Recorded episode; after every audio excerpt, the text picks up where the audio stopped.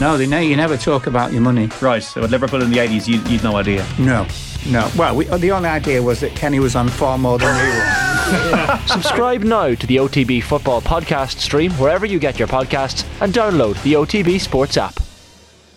Ladies and gentlemen, welcome along to the first Off the Ball Roadshow. After three long years, we're back on the road. It's the Football Pod, live from Castlebar. Please welcome to the stage your hosts for the evening, Paddy Andrews, James O'Donoghue, and Tommy Rooney.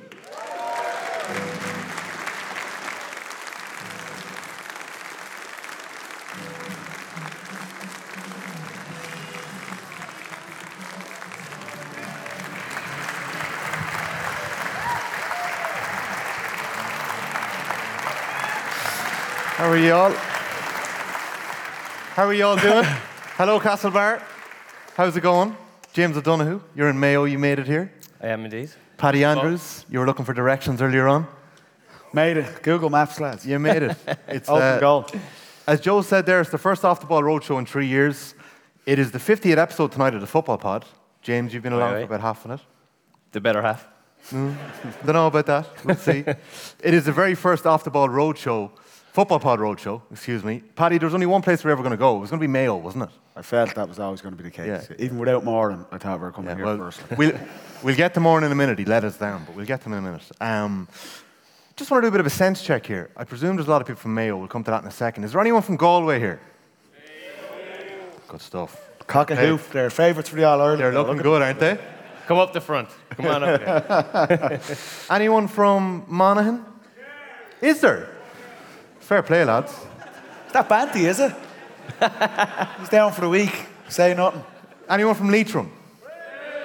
Fantastic. Look, Aye, the aye. buzz is back in Leitrim football. And Andy Moran. Fair play for that. Is there any Rossies here? Thanks, ma'am. Fair play. I presume there's no one from Meath, is there? No. Okay, okay, that's the last mention of Meath for tonight. And Mayo. Have we any Mayo people here? There we go. Fantastic. James, going to come to you in a second. Your old buddy Keith Higgins is our special guest tonight. He is indeed. Yeah, he obviously roasted you plenty of times. He did. He did. He, He did. As, as the column says, the penalties don't count and the frees don't count. Penalties count. Penalties are actually double. Okay. And if you win them yourself, treble. Okay. So I think that's the rule. You have done that. We'll get to that in a few minutes. Paddy Andrews, shake your pockets there. Ah, fuck off. You've Know a, your pretty, audience, lads. you've a pretty good record against Mayo, it's fair to say. Did, yeah. Unfortunately. Not everything went your way, though. Let's have a look at this. Paddy Andrews against David Clarke. One. And Andrews has it Oh. saved, but it comes back to him. Two. Oh, oh. brilliant from Clarke. Three. Can Four. they keep it out, Mayo? Yes, I'm they lads. can. Right, thanks. Absolutely Enjoy. outstanding. But two stunning saves. The second one, Paddy. brilliant reflexes from David Clarke. James, you're a man who scored plenty of penalties. Can, we, can you talk us through that for a second? Clarke was off his line. It's, it's not championship, it's league football. It's Paddy pro Andrews park. against David. He thinks he's Ronaldo at this stage, and then. Actually, to be fair to Hindley, Has it he's set Clarke. Clarke. Clarke. Clarke. Clarke's come off the line a small bit. I'll give you that. But Do you know what I'd say when I missed it? I actually realised when I was taking it, I haven't taken a pen home since the late 90s. yes, they so it's can. under pressure. Like. But when it comes back here, I'm thinking all you have to do is hit the target here. This is in. Clarke's And Clarke there. comes, it's like fucking Spider Man coming across. when you get to the fourth one, I knew I was finishing. He was the best shot stopper, though, in fairness to, to Clarke. He was sensational. Massive was though, wasn't he? Like, But big you were man. going down the middle there, yeah? He's not, he's not that Going big, though, the Paddy. middle. I'm trying to go top corner. Do you know what, though? I feel like that may have been karma for what happened the previous October. Sorry to bring this up, Mayo fans. Let's have a look at this. It is one of the key moments in the 2016 final replay. Oh. Neymar, I mean, Paddy Andrews. Look at the facial expressions here. Can we cycle through a few of these photos? You can hear the scream. He's calling first. Morris! Give us that. Any more? Look at that. Now, is there. This is more of a VAR angle. Is there actually contact there? No. Let's have a look. I No, think that was my only touch that day. Yeah, I don't know, Paddy. You made, it, you made a meal of that. But sure, that's it. You never, Neymar-esque. you never took a penalty again for Dublin? No. I took four in one go, that was enough. James, it's fair to say that the peak of your footballing career was 2014. It was, to be fair, it was. You only retired. One and out. You only retired this year.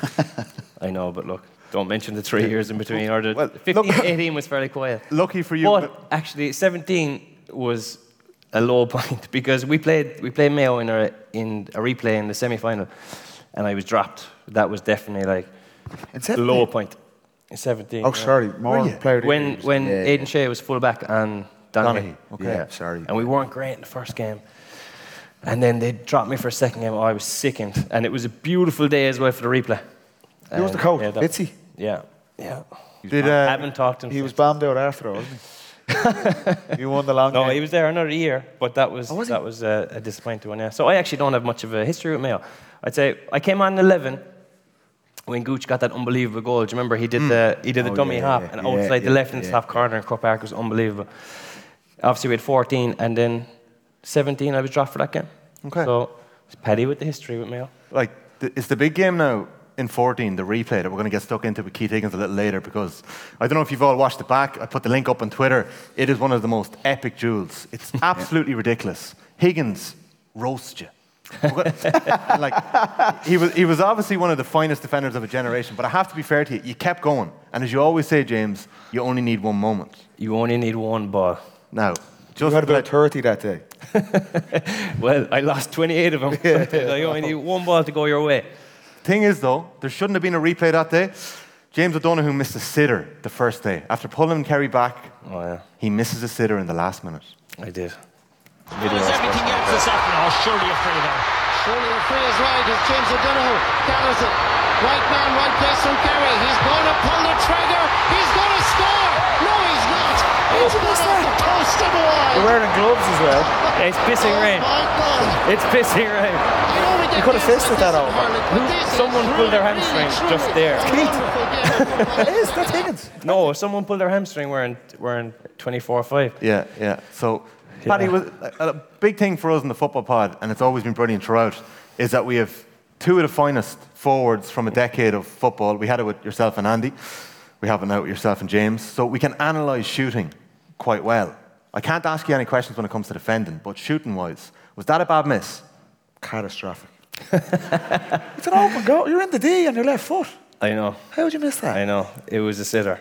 But like that was to win it as well because like two minutes before we were down four points. Yeah. Maybe t- five minutes before down four Yeah, points. And we got back and the kick out went long, we broke it. And everyone is knackered. You can see everyone is just hanging on by a thread. I, who is that that falls and pulls a hamstring at the same time? Can we, then, can we slow it down here now, though? Because there's one moment I want to pick here, out. What? Hold on here, Paddy. now. Hold on. Hold on now. See the man at the post there? Can everyone see that at the post? Hands out. on the 45. On the 45, by the left hand post, not the right hand post. Let's roll it and watch him run towards James O'Donoghue. Because we picked this up the other day. Oh, sorry, yeah, no. He runs for James and he misses it. Now, we have a couple of photos here of what was actually said. Declan O'Sullivan. Now, I have a feeling hold on. I- I- If he kicked the ball, the leg would have went further with those bandages. He'd have had to fist it over from where he was because he couldn't swing a leg at the time. He was about He was 60 goosed. He was 60 yards behind you. Yeah, no. He wanted. Um, was he saying give it to the shooter? it's like this. He did. He wanted to outside the right it. But no, uh, this is where it is for me. If you miss, everyone can say it was the wrong decision. Right. So I think that it was the right decision to shoot it, but obviously I missed it. So mm. I knew that I was going to be in for a bit of trouble after it, regardless. And if anyone was going to give it to you, it was Declan. going to be Declan. like. He badly. Was he what? Brogan was the worst with us. like. Was Bro- he? Brogan, Brogan would be off the pitch and he's still calling for the ball. Like. Yeah. I was on. I was like, we were taking off about 15 minutes ago. Like.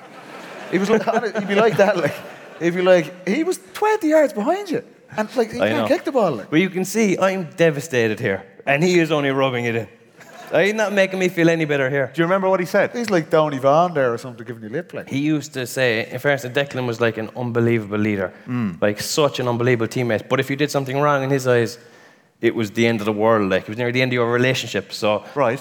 he's just shouting, James, James. I, I don't think he's even saying you should have passed it to me. He's just shouting my name, but I know, I know what he means. Okay. He thinks I should have passed it to him. And I'm sure it was all fine with you afterwards. Mm, with Declan, it would take. I'd have to mend the relationship. We probably had a couple of those. Okay. But uh, that particular one, it's actually funny you say that because that didn't get any better for a while because I'd say that was on the Sunday. Yeah. And the replay was on Saturday. Saturday. Saturday. In so- Limerick, obviously. Anyone in Limerick. Limerick that day? Is Mayo Mick here? I've seen him getting carted out there outside. He's been thrown out already. Uh, so we're at the replay then the following week. Are you chatting? So with- we, you we chatting trained we this trained once on the Wednesday. Okay. And everyone on the panel knew it was like James and Declan are after having a bit of a thing here. Like it was so fucking awkward. Like so, I was just trying to mind myself. I knew at the time that I missed it, so it was my issue, my fault. But Declan just hated me for until it was going to be made better. So we played on the following Saturday, and in the dressing room, I'd always be kind of the last one to get ready. I was probably a complete No pain in the hole, surprise. really. Not surprised. Wasn't he very relaxed? You before arrived here about four minutes ago. So I was, I was uh, walking around getting ankle strapping, maybe having a chat with fellas, and I decided this was in the dressing room in Limerick. I'd better get togged off now. Everyone else was in full kit. So I said, I get ready now. All I had to do was literally put on the shorts, put on the jersey, put on the boots, and I'm ready to go. I didn't kind of mess around. So I went over to the, to the bag. Everyone is saying, come on now, lads, replay. I was like, yeah, come on, lads. I turned to the bag, and I opened up the bag, and no boots inside the bag. And I was like, oh, Jesus, no, not today of all days. Please, not today, especially after costing us the game last week. Yeah. Like, it's only a replay because I missed that. And would you not have a spare pair of boots, no? Ah, oh, there's- there's some fellas would be bringing boots, spare laces, spare Yeah, studs, yeah, yeah. spare boots, spare laces for the spare boots, spare studs. I was basic, like You're boots in the bag. backpack, like. Yeah, I Yeah, was bo- boots in the bag. Mick McCauley's job, yeah. So I was looking into the bag and I was like, there's definitely no boots inside this bag. This bag was nearly empty, you know. I was like turning it upside down, seeing it's underneath.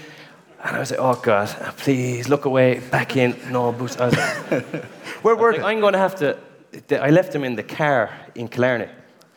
So I was going to go have to go around the dressing room five minutes before we went out for the warm up in All Ireland semi final replay. Do you have a pair of boots? Spare boots? Do you have a pair of boots? Do you have a pair of boots? And uh, so I was like, oh God, this is fucking terrible. And next thing, all I hear over my shoulder is, what's wrong? I was like, please don't be Declan. please don't be Declan. Declan, to yourself there it is. and I was oh God.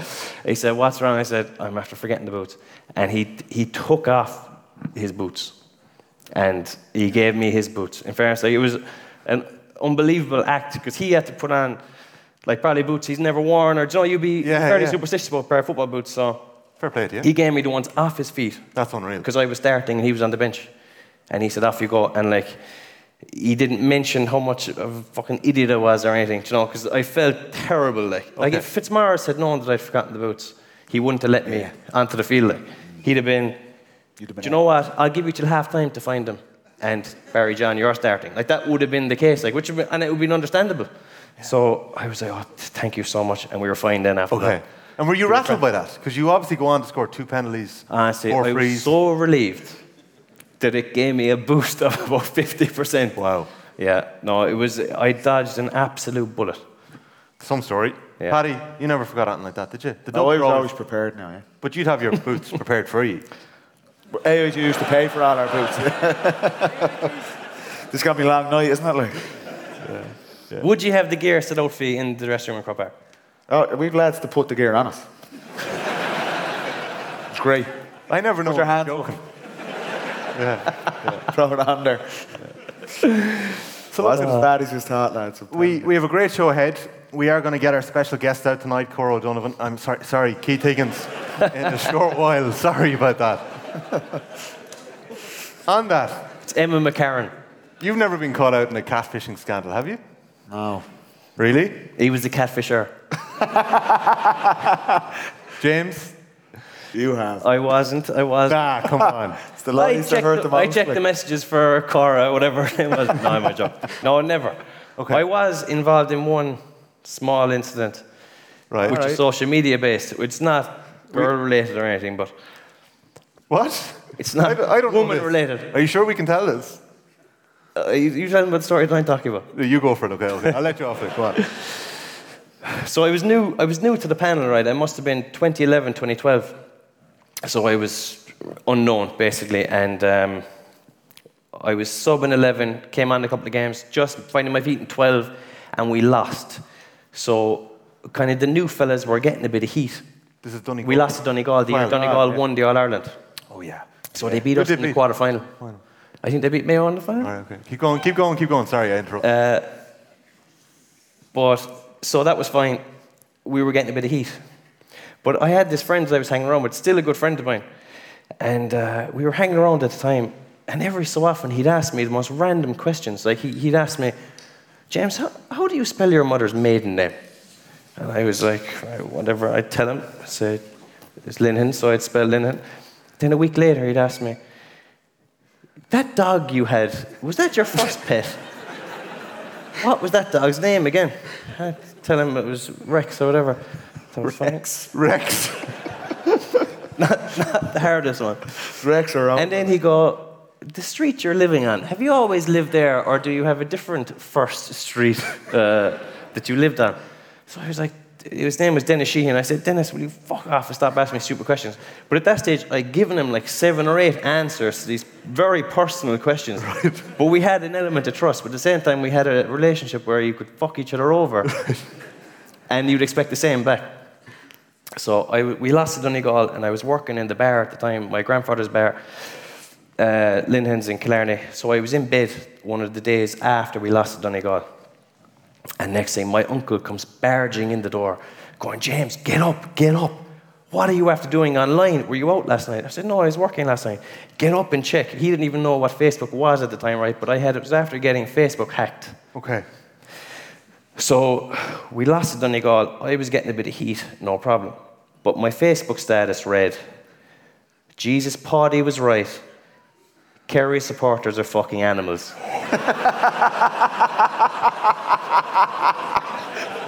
yes. I swear Oh, God. to God. How, how long, Right. how long is that up for? It was up for, I'd say, a day maybe. So I'd gone to work. I don't oh. even know what phone I had in 2012. Did- Like, probably, I had Very probably a shitty yeah, phone. yeah. You weren't A getting Blackberry or sponsored. something. You weren't getting sponsored stuff by that. no, God, no.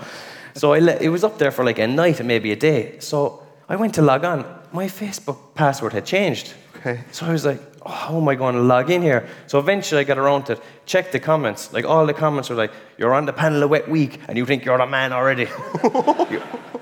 Uh, so I was like, oh my God, I am so fucked here. So I actually, one of the county board members actually rang me and goes, James, you want to report this to the guards? So I was like, I didn't know who it was, I didn't know what had happened. As far as I was concerned, it was completely random. Uh, someone just got my password.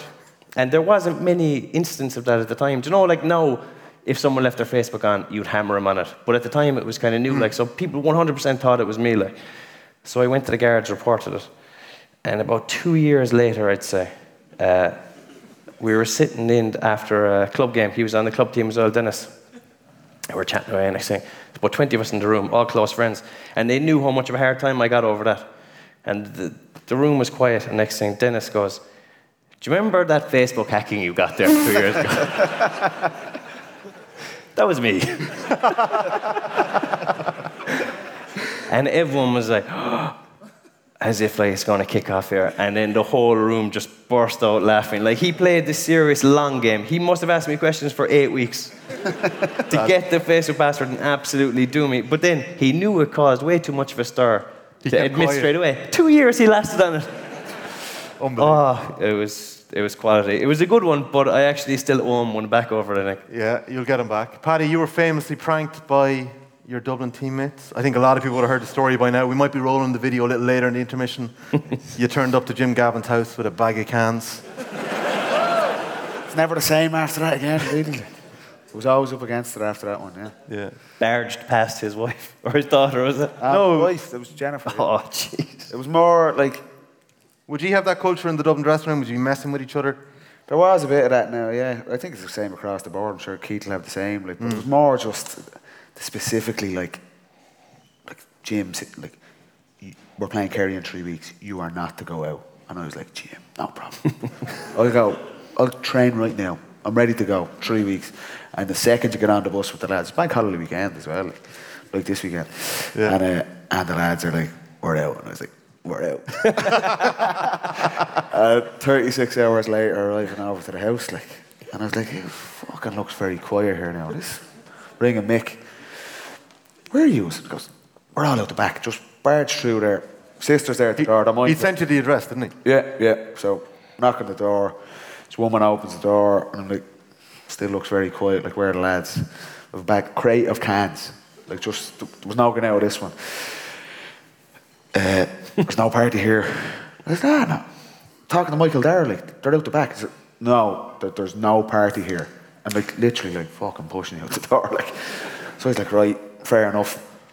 Back down to the driveway, put the cans on Jim's fucking pillar, like ring Mick. Oh, Mick, where are you? And he goes, Oh my God, that's my sister. I told you, don't mind her. Just barge her out of the way. Like. so after that, like, and not at, at any second does it cross my head, I'm being had here. Like, that's 36 hours of share you would do that to you. And I, like, definitively march back up. I'm like nearly like Arnie kicking the door in. Like, and she opens the door again. I was like, the lads are out the back. Like, hold those cans and going out. And she goes, Paddy Andrews. I was like, yeah. She goes, this is Jim's house. And like I'm halfway in the corridor. what? She goes, this is Jim Gavin's house. He's upstairs. Will I get him? And you know when you just sober up like that? I literally, I've never moved as fast in my life before or since. Uh, literally just ran out the door. You know, Jennifer, you're all right. Don't get him. Legged it up. She left the cans there. It was a waste. uh, got to the bottom of the driveway and rang the lads, and they're all around a place called the Orchard in Rathfarnham.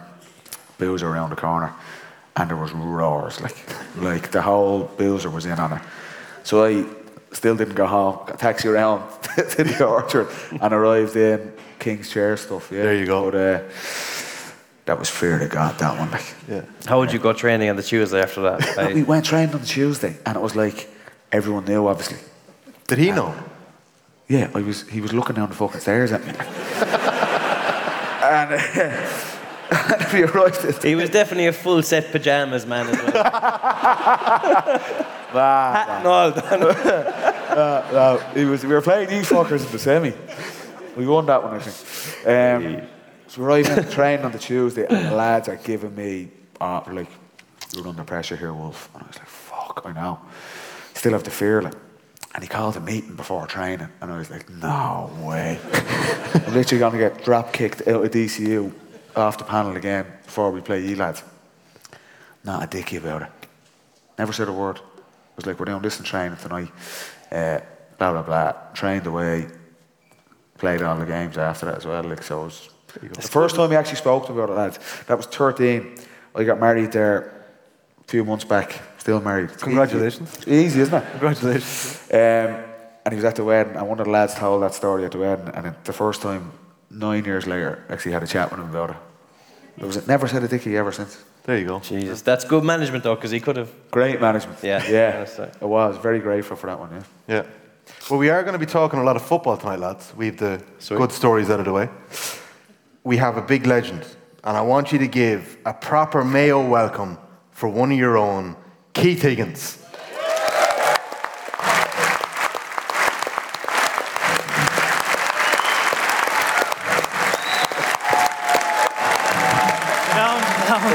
Down, sit down. What do you Keith. Keith, come on.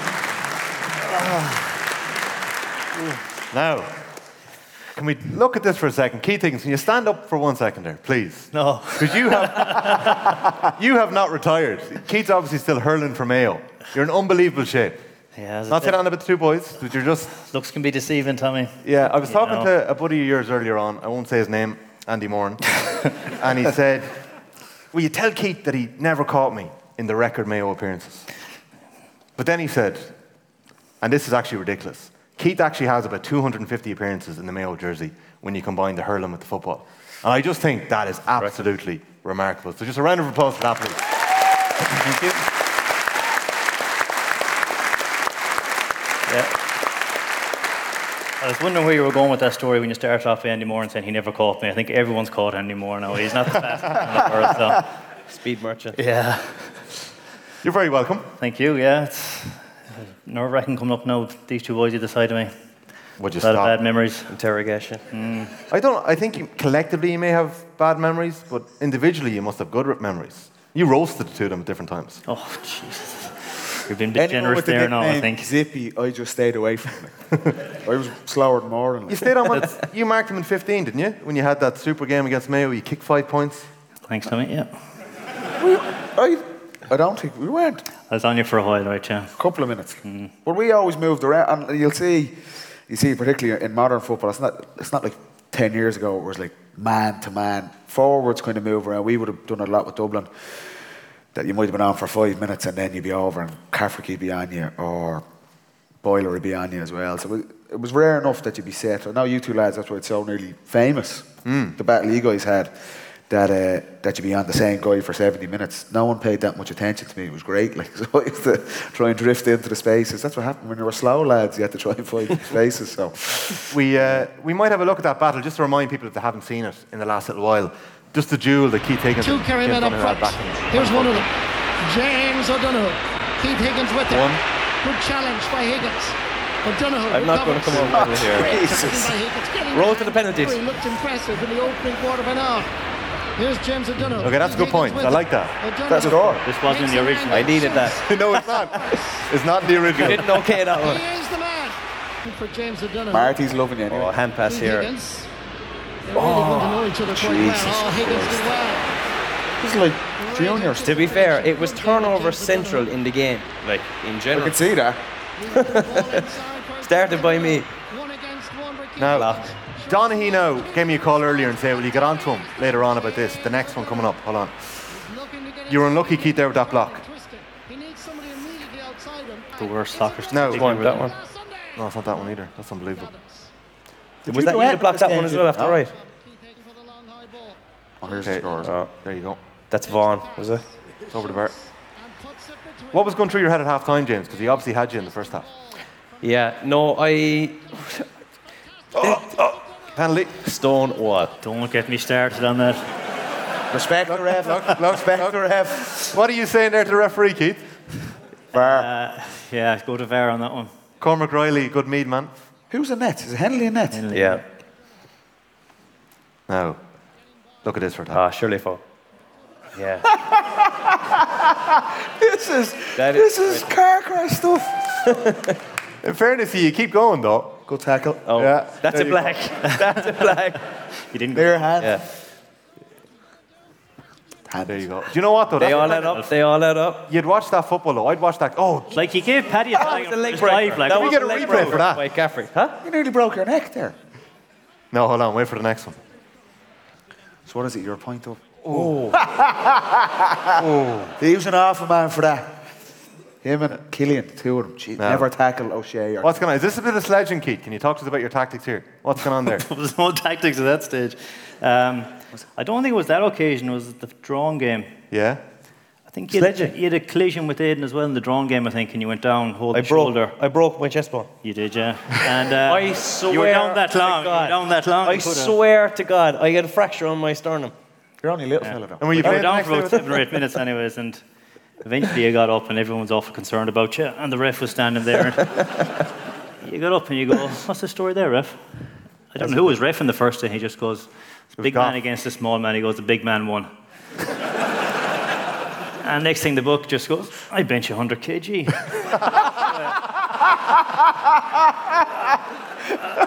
like, and I'm there in the middle of learning semi-final, just going like, "Did I I actually actually hear remember that?" that. I was taking the piss there. Yeah, I knew well you, you never benched 100 kg.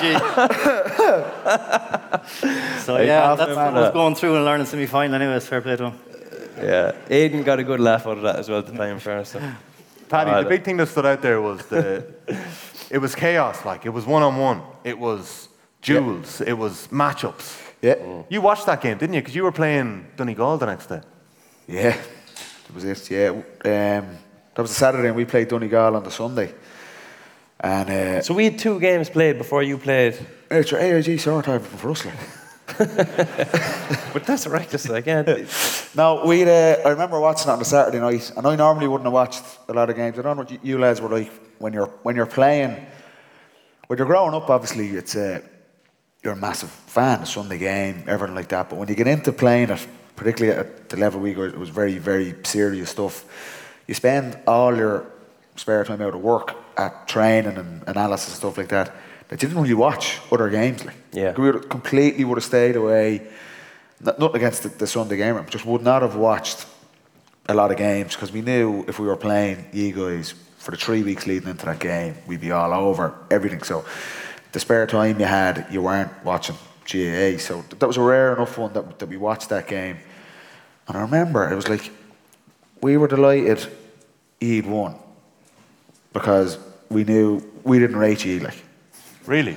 No, no, we didn't. We were more. We thought we just away, and that was early in our battles. Like, but we the 13 final where you lads, Jesus, you obviously could have beaten us, and we just you were well suited to us, whereas we thought we'd be all right against you lads. So when Not a you, hope. Not a hope. Not a hope. yeah, but when you, when you when's the last time you met Dublin Championship? 80s, is it? Spillane was still playing. Um, but uh, but we watched that and he won, and then we were going in thinking we are playing Donegal, and sure Donegal are brutal at the minute. So it was the only time in our whole thing where we where we, we were complacent. Hold on a second. Did you go into that game thinking Donegal are brutal? Yeah, uh, we lads might say others, but we That were. was two we- ratings you got wrong. Us and Donegal.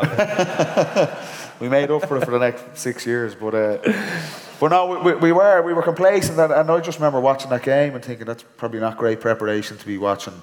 It was an amazing game, though. at least It was. It was just an occasion, like. Um, I, uh, I should have asked, is there any dubs here? Of the reef? we'll meet you later. There you go. James, the yapping, the bit of personality, would you let that come out in the pitch? no, You're lying. He's lying to your I'm not. face. You're Huh? lying. Would you not be mouthing a bit, no? I don't think so. I'd never. I'd be too. I'd be too distracted by everything anyway. Do you know, I, I wasn't. I wasn't. My concentration probably was poor, Okay. which actually led into probably a little bit of, of success against someone like Keith, where I could be turned over, and I'd ever forgotten about.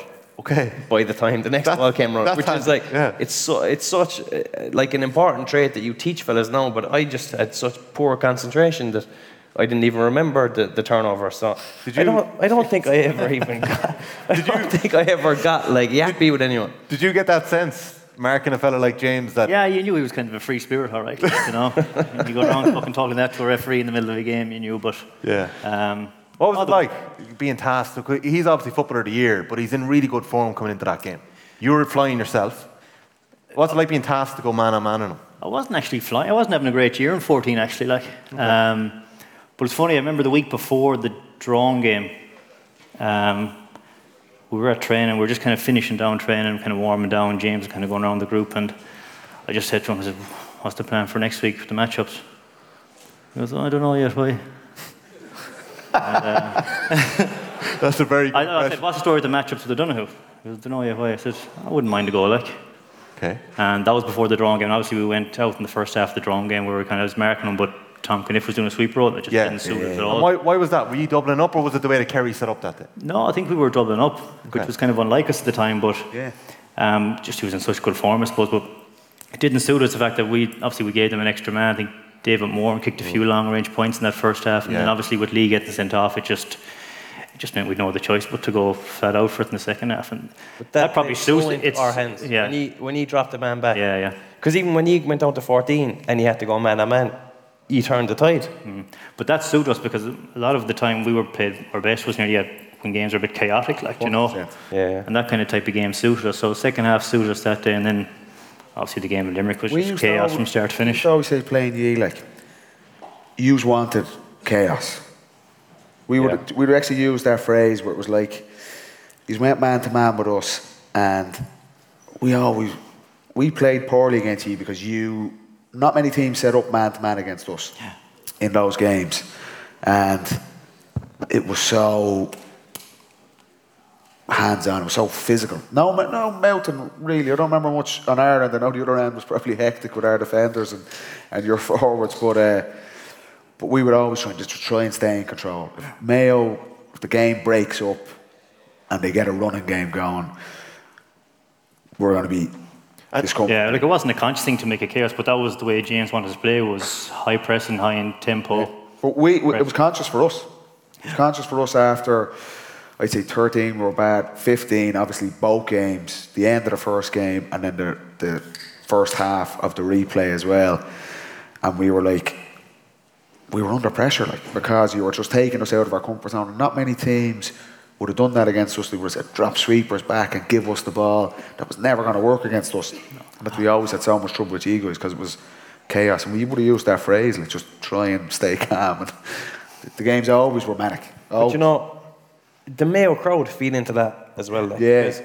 These are The, whenever, but whenever you play Mayo, if there's a turnover, Yeah. like the crowd just it Yeah, goes yeah. from the floor up, and you can see everyone individually on the Mayo team getting a boost. Yeah. And if they get a score off a turnover, it's like a double whammy. It's like the octaves go up in noise and intensity. Whereas if you look at this year with Galway, they completely killed the game mm-hmm. and stopped any turnover. There was a foul, so that was that noise gone. Man. And any score, they kind of went down injured or wasted time there. Whereas with Mayo, like I think if you give Mayo a run on you, you've no chance. Yeah, but because it's just the Sat- emotion, the intensity. Saturday's going to be the same. Yeah. What do you think Yeah. Monaghan are going to do on Saturday? Banty, and like they're the- one of the most experienced teams. I know Horan's been around the block, and a lot of those Mayo lads have been. Yeah. But like Monaghan are hard work to play against. Like, Yeah, the ball be out of play or Yeah. it's in play. Ah. But even you mentioned that, and like in, without suppose looking ahead too much, but if you look at Mayo last year, like in the Connacht final against Galway, semi final against Dublin, the first half of both them games, bad. Dublin were in control, Galway were in control, and the game was kind of played their tempo. In the second half, then when Mayo had to come out and raise the tempo of it, and turn into a bit of Yes. chaos, you know, they, they turned the two games over. So, Yeah. I suppose it's a. When we look at just very quickly, because we're not going to get stuck in Derry Donegal, because I think we all sat through enough of that last week. I don't think it was as bad as it was made out, but the one thing that stood out when you compare it to this game, the amount of kicking.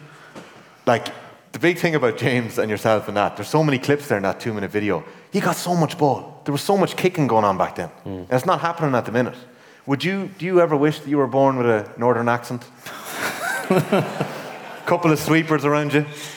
Just, I'm living with a girl from Donegal, so that's bad enough at the moment, but uh, she's there. Um, so, yeah, look, it's just the way the game has gone. Like, I mean, there's no. Like, you look at them two games and you watch it 14, 15 men behind the ball. Like, it's it's just a different game. I feel like- it's different. I feel like you loved the one on one though. Like even the way that you went up the horn and said, I, I fancy going James. I think most cornerbacks like that, are full. I think Philly was probably like that as well. You know, I think. Philly just went forward. He was defending the ball, like, so But most, he was all right. you kind of hate being stuck marking the best person, but in a way, you kind of want to do it because It's a responsibility, isn't it? Yeah, and like you hate that term, oh, it brings out the best in me, but like you want to actually challenge yourself, I suppose. And it was just, you know, in a way, it's in a no situation. You know, he does well, he's footballer of the year. If you do well, you're a great man. Yeah. But isn't it? Isn't it? Yeah. Genuinely, like for cornerbacks, it's it's hard to get limelight or credit. It's always forwards, kicking scores, or whatever it might be. Whereas if you're tasked as a man marker hmm. and you take their main guy out, Like Chris McKaigue at the minute. that's that's like the, the respect your teammates have for you because it's not an easy gig. It's so special. Couldn't I- think of anything worse. I, They to do- do that. I did it on the gooch for about ten minutes. It was car crash stuff. In 09. If Yeah. anyone doesn't realise, Paddy Who was in the other corner? Sorry, Tommy. Who You was in the other corner? Defender. Or- Yeah, and forward. It was You had full forward line of Gooch, Tommy Walsh, and Donny. Donny. oh Twin Towers. Yeah. I think we had like Denis Bastick. you had to get- Denis Bastick Mark and Tommy Walsh, Brian Cullen Mark and Donny. oh, Jesus Christ. We lost by 100 points, obviously. So, Do you mark Gooch that day? yeah. Keith, you've marked both Gooch and James. Don't put me on the spot here now. And I, I just want to just want to say That one is, thing. that is the most unfair. We, we will. Soundbite. Hold on a I second. sense a soundbite coming. Hold on a Give the audience what they want, Keith. You all, you all met Joe earlier on. Joe's going to be going around with the mic a little later. We're looking for questions from the audience. It's one of, been one of the big things we've always done on the football pod. This question comes in from a former teammate of yours, Kieran Donaghy. And he wants to know the difference between Colm Cooper and James O'Donoghue. How you'd mark them. Now, he did give me the answer. One was the What's best the player of all time. Like, that is a- the- go on. Like, He would- reckoned, he reckoned it was vision. Because he's still sour at you for not passing the Yeah, yeah, balls yeah. in that 14 replay. Um, like I didn't change the way I marked either player really. I didn't, but it was just like uh, he- obviously in 2014, like he was on fire. Like his pace was probably something the Gooch didn't have, and he was a lot more direct than the Gooch. So you see in them clips there, he got the ball, he was looking to take you on straight away. Where the Gooch get the ball, and obviously as Don said, his vision, he'll look up and he'll try and sell you a sidestep, or he'll look for that pass. Do you know? So there were there were different types of players. Um, And you wouldn't change your game? Still the same Keith Higgins, bombing forward. Wouldn't say going forward, but I was too too fucking killed out trying to mark them. But I always just used to play in front, anyways. Like that was just the way it Yeah. was. Um, and regardless, of, look, I got caught plenty of times with the ball in over the top, but that was just the way I played. You always had the pace. You always had the pace to get back. So if I got it over the top, you still get back. And the thing that used to catch me with you, a lot of defenders would um, would wait to tackle you at some stage, right? But every time I hop it or hopped it, you'd always have the hand in by the time I caught the ball again, which completely un- un- unsettled the fella taking taking the man on. Well, like I just think it's a no-brainer. Like I mean, the one time you're not in control of the ball, Yeah. it's when you have to hop it or take a solo. There's no point me trying to tackle you when you're holding the ball in here because you know Yeah. you're not going to dispossess it nine times out of ten. You got it off So- about nine times out of ten when he's doing that as well. Yeah. James, Then- just there's a quote that you gave fresh after the game that day. You were buzzing, obviously, and you said, you know, uh, speaking to the Western people, James O'Donoghue said, it's always good to pitch yourself against the best defenders in the country. Keith is an excellent player. At half time, I was losing that battle, and everyone was trying to give me advice and telling me what to do. But at the end of the day, you just have to go out again and have a cut at it. Can you bring us back to that dressing room at half time? Do you remember that? I Who- do to an extent. Like, as I said a minute ago, my memory was very short. Like, I didn't mind losing the ball every so often. and like, it was the way of it was the way of the championship. Like, if you lost it, you go again, go at it. Now, if you lose the ball, God help us, you're going to be chasing for five minutes. Whereas against Mayo, if you lost it, back you'd have a good again. chance of winning it back, or else it'll go over the bar or wide fairly quickly. You'd have another chance. But when you're in the dressing room and everyone else thinks you've been bet out the gate in the first half, and they come over and they go, "Yeah, Joe, hey, next one now, next one now, stick at it." And I'm going like, "What are you talking about now? why, why are you saying that to me?" And it was that. It was the case of like, just you get you get your chance, you get your chance. And I was sitting there going, "My God, did it go that badly?" Kind of trying to go back over the chances. but then I always have a mantra, and I say it on the pod every single week the forward only needs one ball.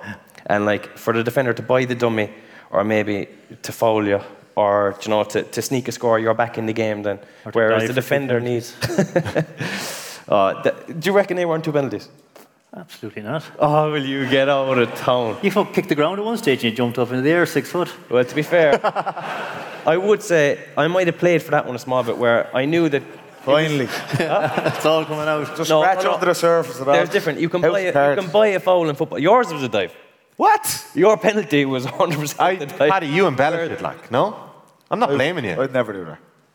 Well, I, I think you can buy it for as as soon as you shout for it, it's a dive, I think. I was in, like, Hennelly hadn't even touched me, and I was like, Maurice Deegan, where is he? Maurice, look at this! I was just trying to palm it into the net to get no goal.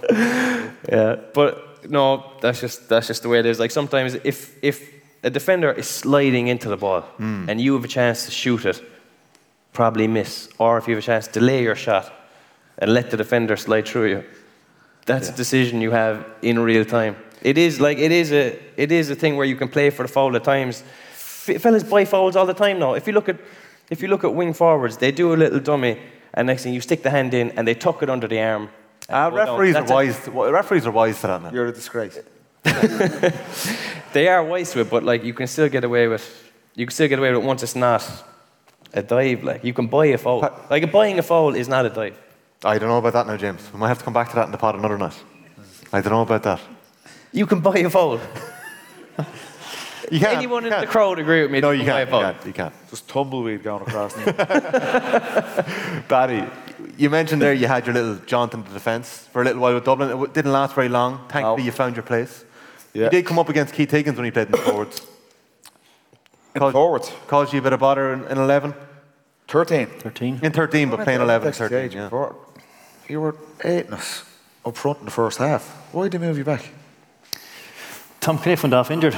It happened in three Cunniffe games before off. that, yeah. It happened quarter final, Donegal, semi final against Tyrone. So we, we had O'Gara come on, Yeah. and Cunniffe got a bang, and you had to come back and mark him. Mm. Fuck. You were on O'Gara. Yeah, It's not the worst thing, but O'Gara tore his hamstring for last don't bring that bit up. 15 minutes. It In wasn't 13. 15 minutes to go. And he was standing still and fucking marking him. Is that true? Yeah. He was injured for the last five minutes. And 25. like, I didn't, Not that bad. like, I didn't didn't know he'd fucking done his hamstring bad. Like, he was standing in the corner, fair enough, but like, He's, that's how he plays, yeah.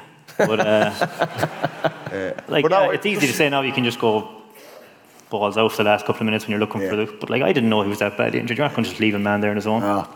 But, uh, That was he before the black cards came in as well, wasn't it?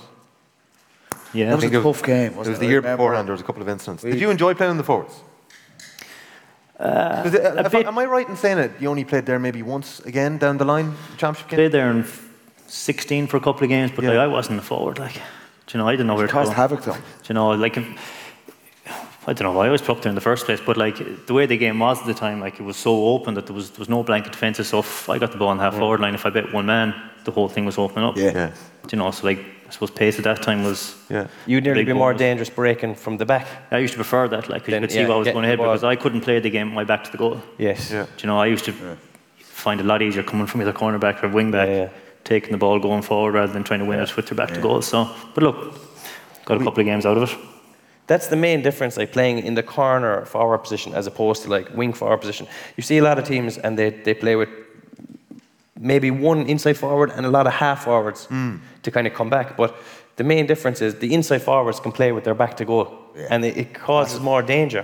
Whereas like if everyone wants to come off the shoulder, there's nobody actually winning it with their back to goal like a Con O'Callaghan. Do you know? Yeah. We, uh, we have been hoping to get another special guest from Mayo here tonight, but thankfully, he's actually quite a good coach. Andy Moran and Leitrim are flying, so Andy couldn't make it down tonight, unfortunately. But he does have a message for the audience and our guests that we can have a look at. Hi all, sorry I can't be there tonight. Um, hope you're having a great night listening to the boys, listening to the stories. Paddy's and Ja- Paddy and James, I've loved the pod over the year. Bit jealous, as I've stated, bit jealous. James, you're too good, man. Uh, keep up the great work. I've Absolutely loving the show at the minute. Zippy, what a legend. Uh, one, one, one of the best that ever put on the jersey and still doing it. Absolutely amazing. I, I was telling Tommy and Paddy over the years uh, the, the stories that we had with Mickey Moore and John Morrison coming down in the car from Sligo and me dragging you out after a couple of pints and eating gone off mints and stuff like that. So listen, tell the boys a few of them stories. Uh, have a great one and all the best, lads.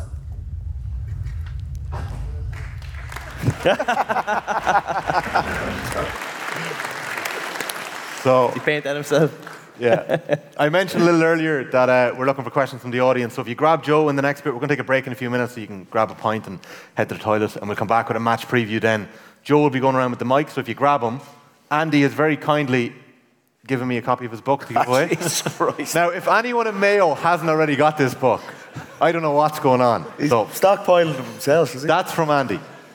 Keith Higgins, 06. I know from reading the book myself and from chatting to you here at Andy's book launch that you may not have had a Mayo career at all back around then. There was a problem. You were in college in Sligo with a load of Donegal books. Yeah, blame the Donegal lads. Um, It's hard work. yeah, I wouldn't say it was a problem, but uh, yeah, so I went down to Sligo in was 304? Yeah. and you know, it was a small college, but it was a good crack. Um, everyone enjoyed themselves, but in fairness, like I played Mayo Minor in 20 or 2003 and 2004, being 2005. I just like I didn't think I was good enough. Like so I just didn't really have too much. Not that I didn't have an ambition to play for Mayo, like, but I just didn't think I was good enough. So it was never really on the radar. So I was enjoying college life. I think, in fairness, only for Andy. Um, Andy's in Sligo as well. Andy was in Sligo. as And is well. Andy enjoying college life? No, he's not. He's a different. he's bred differently, like you know. Like, he, I don't know. In fairness to him, he, he did enjoy it, but like he was, he was always so motivated. Like, Yeah. you know, like I mean, like my first game for Mayo, we played Dublin a league game in 05 and John Maughan was over the team, and he was over the under 21s as well, first at the time. So du- playing Dublin on a Saturday night in Parnell Park, and he brought the under 21s to play a challenge game against Dublin the next morning. So that was grand. I was thinking, right, be playing the under 21 game on the hmm. Sunday, go to the, the game on the Saturday night and watch it, and that was it. But one of my best mates, his 21st, was on the Friday night. So I thought, grand, we'll go in for an hour or two, we'll have a couple of bottles, and we'll head off home because I won't be involved in the Saturday night. A couple of bottles led to a couple more, and nightclub, and then a house party around five or six in the morning. Up the next day, got the bus to Dublin, and just avoided the management on the way up on the bus, down the back, couple of hours sleep. Get there, was having the pre-match meal, and the boys, senior boys, are heading off then for a team meeting. I think, right, back to the bed for a couple of hours here, and next thing, get the call, Keith, in with the meeting. I was like, oh, fuck. This Maughan. So, huh? This Maughan calling. Maughan, yeah. So, Had he the shorts on? huh? It's February now. Is it Woke like, up here, yeah. Still, still the tan. has he the tan at this stage? Yeah, yeah. Still looking as good as ever. But yeah, on the subs for the senior game, anyways, and you know, as pale as a ghost, like, and just expecting just to be there to make up the numbers. But 25 minutes in, David Heaney gets a dead leg, and I got called call to warm up, and I was like, oh, this can't be happening. this can't be happening. So got through half time, anyways, and thinking he'd be fine, and came out in the second half, and he seized up again. So came on, and it was about five minutes into the second half, and Who are you marking? Do you remember? I can't remember it. I can remember all of it, to be honest, but. Um, You should have forgot the boot. I should have forgot the boot. yeah. so yeah, but like that's just the way it was at the time. But like around that time, like I said, only for Andy was kind of in Sligo as well, and he'd be dragging you to gym sessions and dragging you down the road for training and making sure you're there to get a lift with Mickey Moore and the boys down. And like in fairness, yeah, he probably won't agree with it, but like I probably do owe him a lot. Like so, Uh, would I be right in saying the following year you're 21's captain? zero six, yeah, Did you lead by example? on or off the field. Um, no, in fairness, like, that's under 22 was a very, very good football team, but they also knew how to enjoy themselves as well. So, Yeah, but yeah. then, like, it, it was just different times back then, like, you know. I presume it was very different then in the middle of the decade when you're chasing these boys. So you got it out of your system back then. Yeah, I think come 2011, 2012, I think when James came in, he just brought a different kind of, I suppose, level of professionalism to it. Like, there was, you still went out and enjoyed yourself when the time was right, but it was done when the time was right, like, you know. 20, um, 2011, 2012. You're probably still getting out of your system, are you? You're in DCU at the time? I was in the Betty Ford clinic at the time, I think, yeah. Uh, 2011. Yeah, Pat bombed me off the team. I was loving college life too much. Living, I lived in DCU. Uh, let's go crack now, yeah.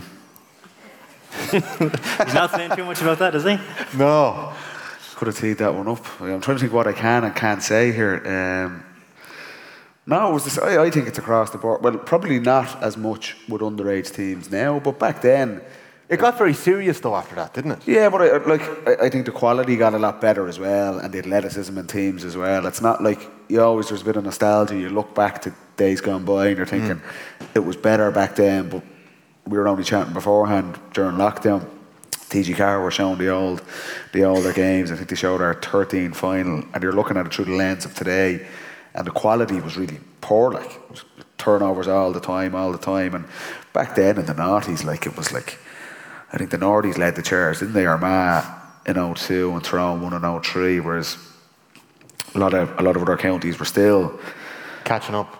yeah, it was. It, wasn't as professional. It's still not a bloody professional sport, but, but back then, you'd play a league game and you'd probably go on the beer for two days, like type thing. And that's that was just the norm back then. And then it just got a lot more serious. And particularly, we're very fortunate. Obviously, the three of us were in were in high profile counties that are competing to for the biggest prizes, and that it just got to a stage where you had to leave that stuff behind. I, and I was probably late getting to the party with that, hmm. and that's why I would have Pat would have had a couple of words with me about it. And I was just kind of thinking I'd be all right here because this is one of that was always like, but the game was moving on, and I, even I remember, say Jim's first year in thirteen, and obviously it was the beginning of our battles that we'd have over the next seven or eight years, and it was like, you think it's so professional at that point. You're going, there's literally not another thing we could Yeah. do to improve this, and then by the time we were, I was retiring seven years later, that was like chalk and cheese. Like. There's always ways to, to, to improve, and it's it's still happening now. I, I do. I think we all agree.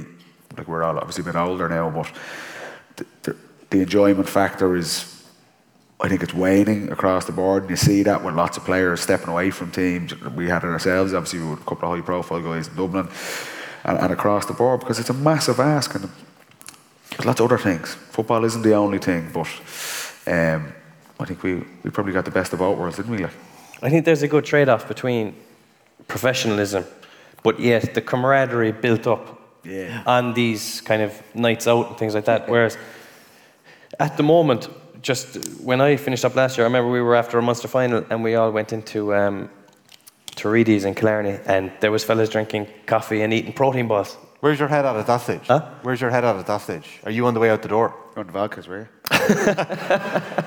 vodka and a protein ball, please. Uh, yeah, like all the kind of the, the older fellas were still were drinking pints and trying to kind of get a bit of bit of crack going, whereas the mentality of some fellas is kind of like, and probably rightly so, park that onto the next one. But like there is definitely a balancing act, and at the moment, it's probably going. The, the, you're going to lose fellas with the enjoyment because it's it's it is waning like it is going. How did you find retirement from the football? I said it earlier on, you're obviously still playing hurling. Do you feel like you've retired? Uh, no, I think like I finished up into 2020, like and obviously there was a big gap then from when the end of 2020 to the 21 season started because of COVID. I think it was April, was it? Yeah.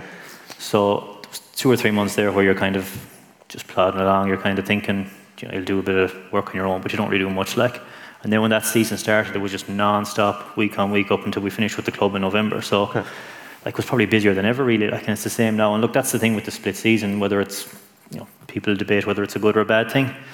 But it, because the inter-county season is so condensed and the club season is so condensed, it's literally non-stop. Like so, but look, my view on that will probably change once I just go back with the club full time. So you didn't miss the bubble of being in the Mayo camp for that unbelievable journey for seven or eight years? Not really. Like there's look, there's certain aspects of it you miss. Like you miss being in there having the crack with the boys, and like I never missed the training, but you'd miss nearly going training and having the crack as well. Do you know what I mean?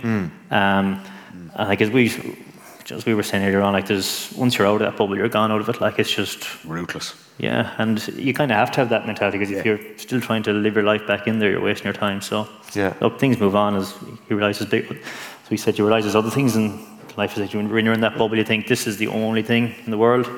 As soon as you get out of it, it's just like life moves on. Yeah. You set the retirement blueprint last year, didn't you?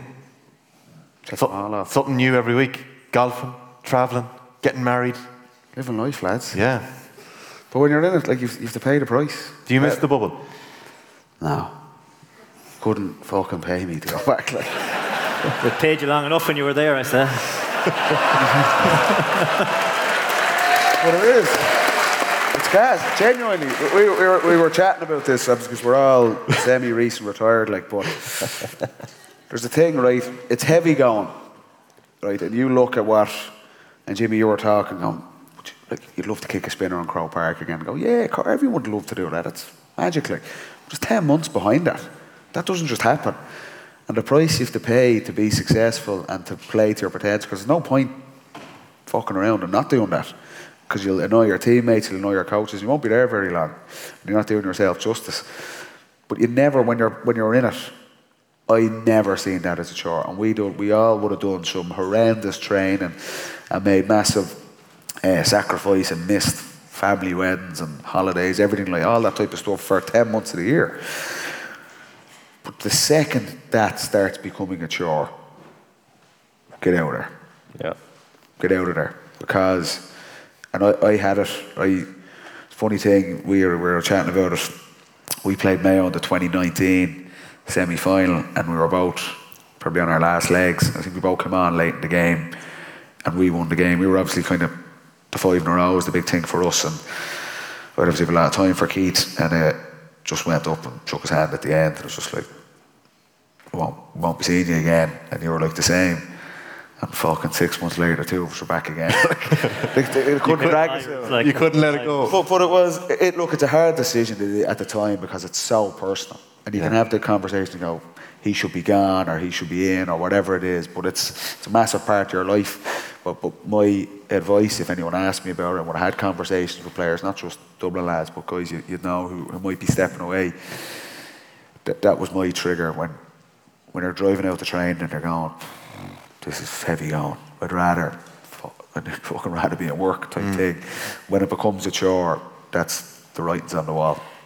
Like you never want to be out of it. Like you always want to be there, mm. stuck in the middle of it for as long as you can. But if you're a 25 or 26 year old, Hmm. when you get to 34 and 35, and these young lads fucking bursting by, you're like, this is bad Did you, me.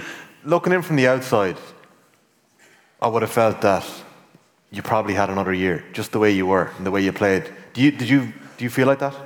Possibly, yeah. You, you you could have got through the year. Like what type of an impact you've had in it is the other story. Like so, yeah, you probably felt you could have stayed on for another year. But as Paddy said, you don't want to be hanging on there and getting niggles of injuries and not starting and struggling through training and getting pissed off with everything.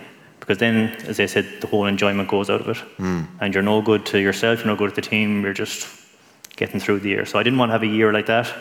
Um, so I just said, yeah, it's time to go. I Another had, thing I'd I say had a year like that. You had a Jimmy as well. But it, it becomes obvious. That's the thing. And these are all your mates and the coaches. And if, if you're off, your body language and you're fucking trying to get a knock, everyone is what everyone can see. When you're that close, you spend that much time together. Yeah, it's very noticeable. Did you struggle, James, before you I called? did. I, I struggled. I struggled mentally like that. I was kind of going to training, and I was like, "How's my calf?" or "How's my shoulder?" And I was like, I was thinking more about getting through it than actually enjoying it and m- maybe making impact. So I knew I was like, I'm just going in here to get through, which is never the level of of Kerry. You know, you have to go in there and absolutely explode if you can. And then AVB matches came up, and there'd be some young fella who'd be lifting, and you're hobbling on, you know, into your mm. position, and kind of going, "Nah, this just is, this just isn't right." So like, it's an awful mental struggle, and there's a fine line between thinking, be mentally strong, battle on, and getting out at the right time. And I like a lot of fellas I know who've who've given it up are still kind of bitter. They think they went too early, Really? or it's hung on too late. If you can go at the right time, it's nearly as valuable as the other couple of years, you know. You went mid-season. Was that the right time? I don't know. Well, now that we lost, I suppose it, it was the right decision. You were there though, Jimmy. That's uh, I wasn't. I wasn't going to get any game time, and I wasn't going to prepare the boys. I thought it in my own head. So I was like, I, then you kind of get paranoid. You're thinking, these fellas know I'm not motoring at all, like, and you're only kind of a nuisance. So I was like, I have to get out here and get back to my club, at least kind of play with someone. That was where it went to for me. Like, I don't know how he got on with that, but the club scene is still very big down in Kerry, so Yeah. I still had uh, somewhere to go. I wasn't completely outcast. Yeah, yeah. with that good friend Dennis. All right, lads. I think we're going to take a short break. Uh, you've all been very attentive, and thanks very much again to the huge crowd that's turned out here at the first, the very first Football Pod Live.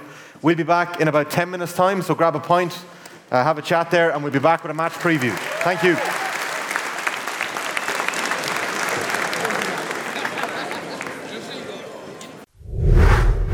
The Mayo footballers. Is it fair to say there was a bit of a buzzkill there about a month ago? Galway beating ye six weeks. six weeks ago. There was a, it was nearly like a balloon getting deflated. Has the buzz come back, Keith? Or is there, am I right in saying I feel a bit of tension in the air going into this weekend? Yeah, I think you're right. I think it's uh, obviously it's a low disappointment after losing that game to Galway for a couple of weeks. Um, there's probably a lot of questions thrown around, but definitely the last two, two or three weeks, especially then since the draw was made, I think there is a lot of people just not sure where we're at. I suppose um, you can just kind of get that sense. Usually, the build up to these games is a load of eagerness. The whole county's looking forward to it, but I don't know, maybe I'm completely wrong, but it's just you get the sense that there's just that bit of not quite sure where we are at the moment. Probably with all the injuries over the last few weeks as well. Not quite sure who's going to line out. So yeah, it's probably fair to say. I don't think we were saying that about Mayo halfway through the league, lads. We were talking them up. I was down in Tralee that night. I feel like they Yeah. were absolutely exceptional against Kerry that night in Tralee, possibly the best we saw them. They were mo- we were complimenting James Horan for again bringing through more young players. We were looking at the dubs and we were saying the dubs were finished.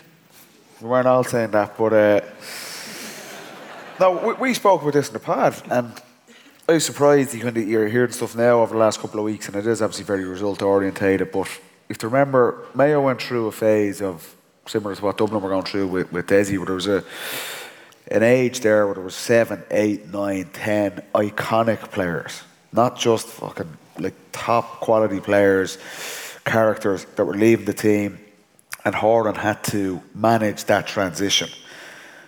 And Mayo got the back-to-back All Ireland finals. And okay, they didn't win them, and there's always a, a stigma around Mayo because that's building up, and you lose one, and it gets bigger and bigger and bigger. But that's phenomenal work with the turnover of players to do that when they're in transition. And we were looking in the springtime and saying Desi was trying to do this with Dublin, with the exact same scenario. There was eight, nine, ten players who'd stepped away, and you're trying to bleed in young guys at the top level, and Dublin was struggling. And Mayo were flying it. We're thinking Horan's doing it again here, like. And I'd have massive time for Horan, like from the outside. I don't know him. From the outside looking in, I think phenomenal job, and I'm, I'm surprised to hear that there's divisions in like Mayo are at their strongest when there's unity there. Like like James has said, and Keith, you obviously know, and you guys here when the supporters are there, the players are there, Horan's there, the county, but everyone's just pulling in the same direction. They're an absolute handful, and so I'm surprised to hear that there's that sort of maybe not a fracture, it's too strong a word, and we're only speculating from the outside, but you do hear these things that there's injuries and maybe not all, all's not well, but Mayo made the league final, and you're thinking, that's serious going. We spoke about it, go after this game, and they threw their arse at it in Croke Park.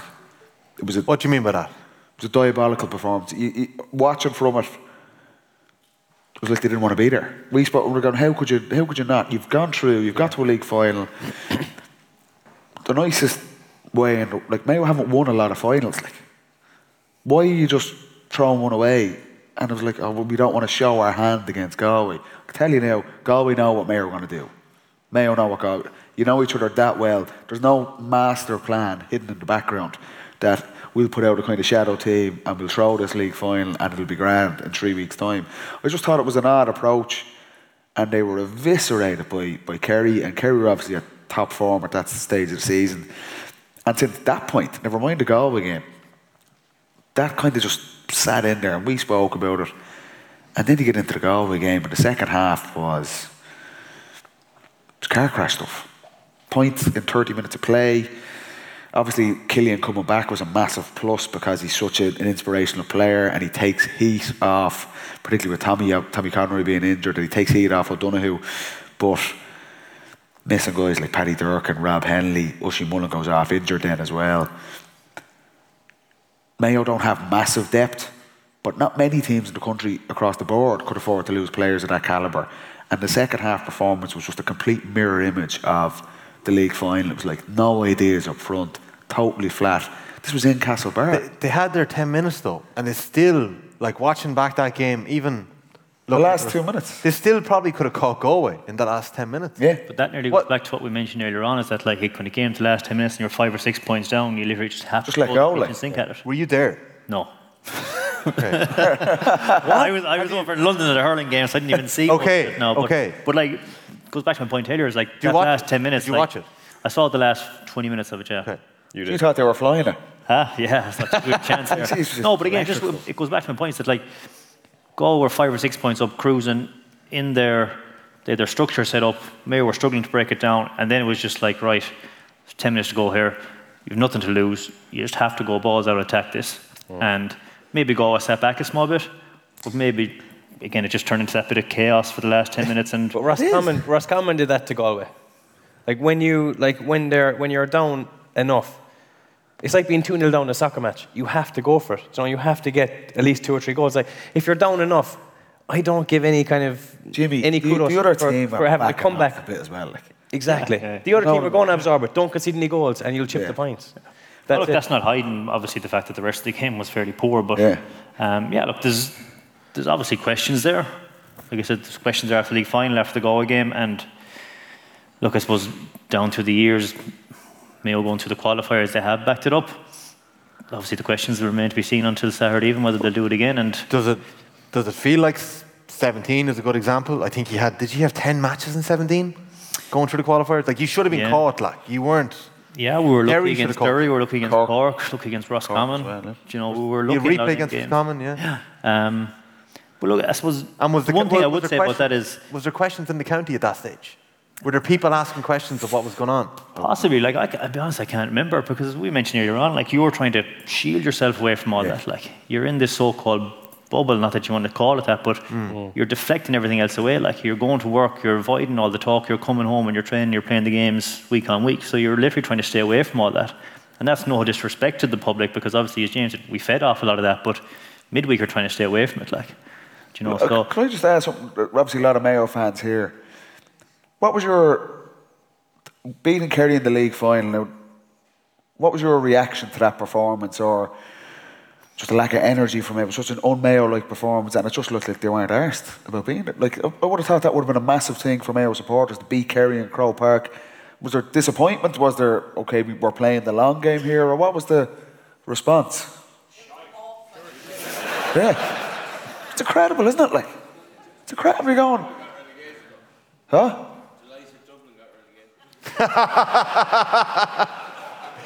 Come back to me in about eight weeks. Just Joe, you all know Joe, Joe Conroy. Joe's going to be going around with the mic. He's over there on the on the right there. We are looking for a couple of questions in about ten minutes' time. But, uh, so uh, uh, grab just- Joe, put up your hand and grab Joe. I just thought it was an odd thing. It was like you got to the league final. It was strange. It definitely was strange. if- yeah, we knew, league- we knew, we actually said it on the pod. Yeah. Kind of thought it was going to happen. yeah, Yeah, It was like, see it. The Horan The does not give a shit about this league final because he tried not to get there. Because in the he, Yeah, he, he played, played a yeah. strong team against Killarney, or in Killarney against Kerry, or in Tralee against Kerry. Then he played nobody against Tyrone. But is that not a little bit of him developing the players in the squad? There's a lot of young, like Keith. You you walk away and But, but when you get there, when you finally got there, why not go for it? Win it, yeah. Because Power, because Power Well, is maybe- going to see what your team is. I can tell you what the Mayo team is going to be. But Maybe if you, if you if you do t- uh, think back, right? If you try and tap into James Horan's mind, in the previous year it was North and South in the league, Hmm. wasn't it? And Mayo were Division 2 So they played a couple of games, kiss my arse games against Yeah. nobody good, realistically, Yeah, won them all, and then the league final was called off because Kildare Yeah. had a championship match, right? So. The GAA at work. That was an absolute nothing league for Mayo, oh. yeah. and they got to the final of the All Ireland. Do you know what I mean? So, like, he must be thinking, right, we've had this experience, we had Kiss My Arse League, and we got it together for the Never heard that phrase before. Kiss My Arse League.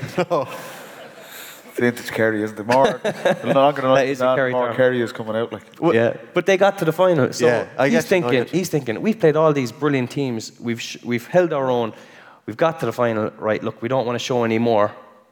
Let's just park it. oh, I feel like though that league win in 19 was a big thing for your team.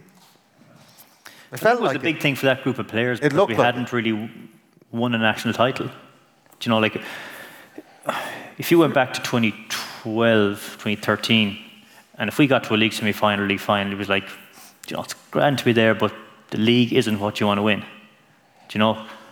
But then, even if I'd say if you asked Andy about this as well, like that league thing was a big thing for the older lads because we'd gone through losing a lot. Like to actually win national title was a big thing. But I think, uh, and look, you can't paper over the cracks of that Kerry performance in the league. But I think sometimes, and this is an excuse for all of but sometimes you have to look at where the team is at. So I don't think winning that league was going to be a huge thing for that Mayo team. they'd lost two national finals. Yeah, yeah, I, I understand There's that. a lot of young players there. Like. But at the same time, And I think if you went back to the start of the league, Jack O'Shea probably set out, or O'Connor. O'Connor set out his stall very early in that he probably wanted to win something for that Kerry team. He had the mentality chest of out. Jack So, was like, making sure. they had a plan Yeah. earlier on to go all out for the league, whereas I don't think Mayo had. Okay. Now, obviously, I I agree with your point. When you get there, why not try and win it? But at the same time, you're probably trying to weigh it up. Like, what's the most important thing here? And it did feel like in February, March that things were going okay for me. Yeah. How does the life get sucked out of it so much that it just there's this deflation, I suppose, going into the weekend? Am I right in saying that? Are people excited? Yeah, I think they'd have probably gone into the league final thinking, right, it's not the end of the world if we don't win it. Yeah. But I don't think you could have seen getting the hockey in by as much as they got. And Yeah. that probably took a lot of the wind out of the sails. You went to the Galway game, then obviously you're down a few injuries. Oisín goes off halfway through the second half, and the wheels start to fall off. At that stage, it is it is very difficult to turn around. It's not like you can just flick a switch and next thing everyone's kind of back on song here and you're going for it again. Like, do you know? So that's kind of what I'm saying is that's why this weekend is so important. That's like I mean, you can predict some of these things, and that's why. This is why the boys are going to make their predictions. That's it. So, Monaghan are coming to town. We didn't make our prediction on the Football Pod this week. The Football Pod is, of course, brought to you every week by AIB, proud sponsors of the Senior Football Championship. Check out the toughest for more, James. Your favourite line? Who's going to win this weekend? I was just thinking as the boys were talking there, the problem with Mayo at the moment, right, is that there's so much time between losing to Galway and playing their qualifier against Monaghan. Yeah. So many problems arise in that gap. Whereas if you have a week, it's like, right, park that next week. Whereas if you have three weeks or a month, to let that fester, and everyone is kind of talking about how in trouble Mayo are, it gets into the group. So, like for that reason, mentally, I think that Mayo are going to be under pressure, and the fact that they have so many injuries in the in the form of Conroy, who is like when he got injured, I was depressed for him and depressed for Mayo because he's so good to watch. There's rumours Ryan who's going to be out. Oisín Mullin, how fit is he? Padraig O'Hora, how fit is he? Could be out. Plunkett. I, where are you getting these rumours from? I didn't hear O'Hora. Lads, Jimmy sources. I'm telling you, all these fellas are doubtful, right? Never trust all, the man. all these fellas are doubtful. And if you look at Monaghan, Monaghan lost to Derry, but would they be getting the hammering that Mayo got in the press and things like that? I don't think so. So I think mentally they're on a, on a better, uh, better level, and I think they have less injuries, and they have dangerous forwards in, in McCarron, So, Brian, you're, you're, McManus. you're teeing it up here, Jimmy. So, what are you going What's your I, prediction? I, I don't like saying it, right? But I think I think that Mayo are No, going to you're be under not. pressure. I think I think that Monaghan I think the Monaghan have the edge at the moment. Really, the only thing that will save Mayo is Castlebar and the crowd. That is, it's honestly a 16th, 17th player. But crowd like hate Monaghan coming kind down. You're not reading the script that's here in front of you. That's not what you're supposed to I'm- say. He's gone off piece. I'm surprised by that. I really don't think it's that bad in Mayo. Like, we hear rumours about players being out and injured. And I know legitimately there's a couple of things that have been confirmed and some things that, you know, mightn't be as bad as they are. But I don't think things are that bad in Mayo. And they're the type of team, Yeah. it doesn't take much, Keith. Like you mentioned flicking a switch earlier. Sometimes in a summer in championship football, all a group needs is a game like Monaghan to get focused. Yes. Yeah, look, it comes down to it, like it's make or break. Like, mm. and again, like Mayo haven't had a good track record in Connacht over the last six years, seven Yeah. years, bar obviously the last two years, which were COVID and it was knockout, whatever. Do you know? So when it comes to knockout stages, that's when Mayo play their best. Like it's, you'd hope it's going to be the thing that will kickstart them. As James said, a five or six week break sometimes can be good, sometimes it can be a hindrance. Mm. But I think listen to the, listen to James the last couple if they kind of took a week or so off after that Monaghan game, just let boys go back to their own thing, and then came back at it. I'm sure there was a lot of hard sessions, a lot of soul searching done. You know, if you got that win over Monaghan and then you start going games in a rapid succession, that's when you can start building up momentum. But yeah, look, that's why Ireland is such a big game for them. That's the way the qualifiers are set up this year. You're going to have a game this weekend, game the following weekend, then we have to the All Ireland quarterfinals. Do you think we're going to see Mayo in the All Ireland quarterfinals, Paddy? That's why I, I, think this weekend it's very hard to get a read on because it's been it'll be seven weeks since Mayo have played. Monaghan go well, possibly should have beat Derry. Like everyone's singing Derry's praises, they're one of the best teams in the country now, and Monaghan easily could have won that game. You look at Tyrone and Armagh on Sunday up on the athletic grounds. Tyrone have been diabolical. Armagh were so bad against Donegal. They've had five, six weeks to come back. We, we have no form to go off going in this week. After this weekend, you'll be able to see, and that's the beauty of it. Whoever comes out of Castlebar on Saturday night and whoever comes out of the athletic grounds on Sunday are right back in the mix. Yeah. Right back in the mix. But where I'd worry for Mayo, um, like th- they've struggled against set defences. I think that's always been an issue. I think that's an issue with Elads and Kerry as well. Um, and particularly if there's key like Paddy Durcan is massive to come back. When they're playing against a set defence, you need pace, you need runners. Lee has obviously done it for 10 years. He's probably, I would imagine, he'll be tasked with marking one of the boys, either McCarron or McManus. He mightn't be getting forward as much, and he's, he's just, he's fucking miles on the clock. That's just reality of it. I I think that's a, that's a big issue for Mayo at the weekend, particularly if Ryan O'Donoghue is out. You're thinking, what has Killian got from that was his first game essentially coming back against Galway. He's had a look at a six, seven week window, challenge games or whatever it is. I think that's an area where it's going to be so tight and they're up against it. But and this is based off just kind of experience with Mayo and what Keith is saying and James Horan and those guys who've been around the block. I would find it hard to fathom that Mayo would play two home championship games, lose them both, and be out of the championship now. I just think, I think everything that's gone on, the history of Mayo, you write them off so many times, and we've written them off so many times. I think there has to be a massive performance for James, for some of those older players, that the Castlebar team should play a factor, and, and I, think the fans will play a massive part in that as well. But I think it's going to be so- it's so tight to call that the breaking down that modern defensive system has always been an issue for Mayo. That's the game going to be won or lost there. But you say the game's going to be like chaos. The last time Monaghan were dragged into chaos was against Armagh. They bet Armagh. They bet Armagh that day, but it was open. Like you know, you talk about Monaghan being sticky defensively. I don't know. I think this could suit Mayo playing a team like Monaghan, drawing them into Castlebar. I don't think that. If the game's played the right way, like if the game's played on Mayo terms where they wanted to be fast, they wanted to be open. And can they set those 100%. terms? You can try, but it's very difficult. Like I mean, like you look at the Derry Monaghan game. Like the first half was awful defensive. and Obviously Derry were well on top, and then the second half when Monaghan came out and they actually played with a bit of pace and they played with. McInnesby and they just guys, controlled possession Hughes. and they drove at them. Put the squeeze on the kick out. And they put the squeeze on them, and they brought that game back to I think it was it three points until Derry got the third goal. Yeah. And, like they had a load of chances as well. Like so, yeah, you can break down a packed defence, but it's all about how you play the game. And if if you can get up to that level of pace and intensity, you have a chance. We have a couple of questions from the crowd. Do you want to jump Sorry, in first? I do think that when Mayo can dictate the pace of the game, Hmm. they're arguably the best team in the country, right? But Galway found a way. Really? I don't agree with I'm going to question you on that. Huh? Do you feel like that? Best team in the country when they take When it's on their terms, right? When the game is played helter skelter, Yeah. and it's fast, and it's turnovers, and it's points, and it's the crowd, and you're going, I am caught in a storm here. Then absolutely. But Galway, if you think about it, they found a way to get a head injury for two minutes, to foul some fella and lie on top of him for 20 seconds. Jimmy, that's Galway. What do you think Monaghan are going to do? That's what I'm saying. That's what I'm getting at. Monaghan, Donie Buckley knows Mayo inside out. he is here all week. But that's, that is the thing, though. It was Cian O'Neill against Galway for Galway, and now Donie Yeah. Buckley's on the sideline, and they were both part of Horan's 1st management teams the first Yeah. time around. Sure, Donie was up involved up in 18, do you know, so. Yeah. Like, the bottom line here is neither of the two boys can read a room because they both seem to be going with Monaghan. That's. I, I te- uh, honest to God, Did you right? give you a prediction? I, based off no logic whatsoever, which is the best way for predictions, I, I, I just think, I think Mayo will nick it. Just and honestly, because I don't know what happened between the walkout here, because in the green room we practiced this, and you both said Mayo.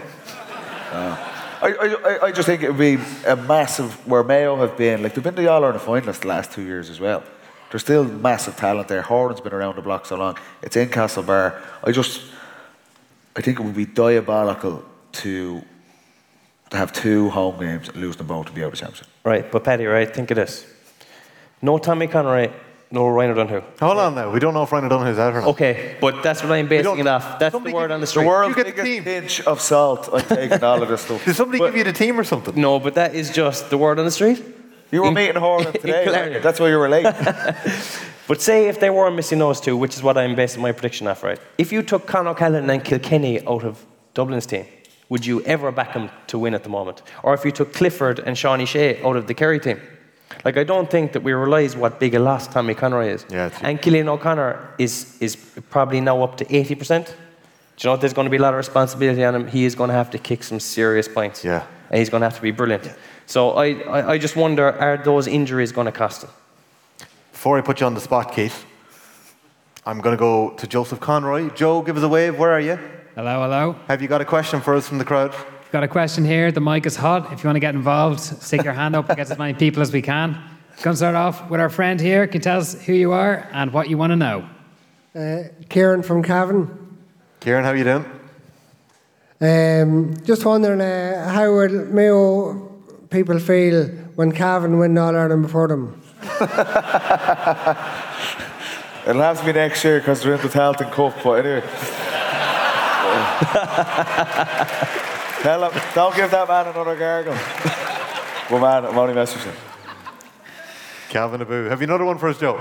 Got one here in the centre, making Yeah, our way lovely. over. How's it going? Do you want to let us who you are, who you are, and what your question is? Yeah, um, Kevin from uh, Breaffy. Hi, Kevin. Uh, question for Keith. Uh, Keith, all the All Irelands you were ever involved in, um, if you could go back, like, is there any one thing you would change or anything you would you, you would do differently? I'd win them all, I suppose. It'd be the, um, It was a good night up until then, wasn't it? yeah. Cheers, Grim Reaper. Um,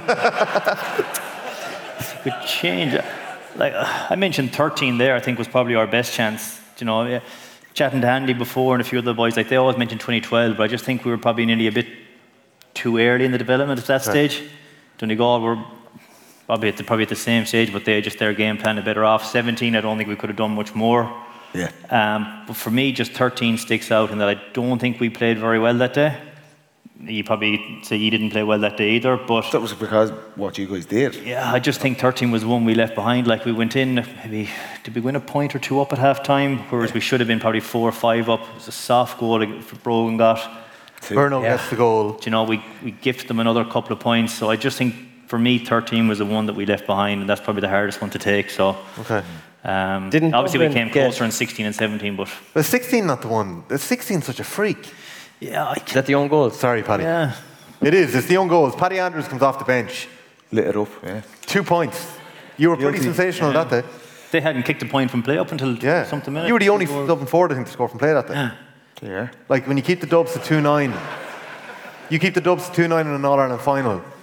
It was diabolical conditions though. It was mad. The 15 and 16 finals were played in biblical, Yeah. like Castlebar in February over McHale Park weather. But um, I'd, I'd agree with you. I, I think 13 was massive. You, yous- our kick out, Cluxton's obviously an icon for, for us, but, but we were ma- we couldn't get the ball like, and we'd no structure up front. We were it was early. That was Jim's first season, so you'd been to the All Ireland final year before.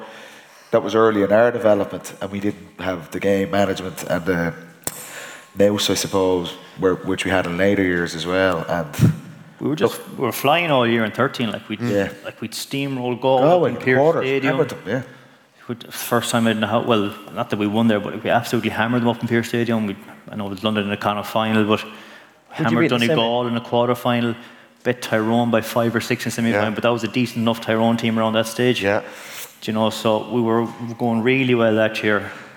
Okay. Played, yeah, I just didn't play well in the final, but still could have won it. Like so, for me, 13 is the one. 13 is the one. Didn't, that was the Dublin, point. that didn't Killian- Dublin get a lot of goals like off the post and it would come down into Who? that fella's hand? He got a lot of goals in like semi-finals and finals. Either points dropped short, flicked in, Well, Man U or had the one. off, like off the post down into a fella's hand, or else a penalty, a dive. like, he got, he did get an element of luck there. You there. hanging around with that Cavan fella. yeah. Kevin for the Tailteann. but you know, there, there was those those elements of fortune where Mayo were definitely deprived of that element of luck. Like sometimes just falls their way. Like for the one that I won, with the way that Durcan kicked the ball to, to Donaghy. Donaghy. Like that one carrying all Ireland. Did you, did you perform that day? We performed the game that we tried to perform, yeah, which, was, a de- depression central game. It was honestly the couple of weeks in training before that were a shocker. Really? Oh, it was horrible. What? you went out to stop Donegal after what they did to Dublin? Basically, yeah. What we did was tactically, we kept one to six, one to seven at home. Yeah, structure. Do not attack. So anytime we turned the ball over, they were running into a block.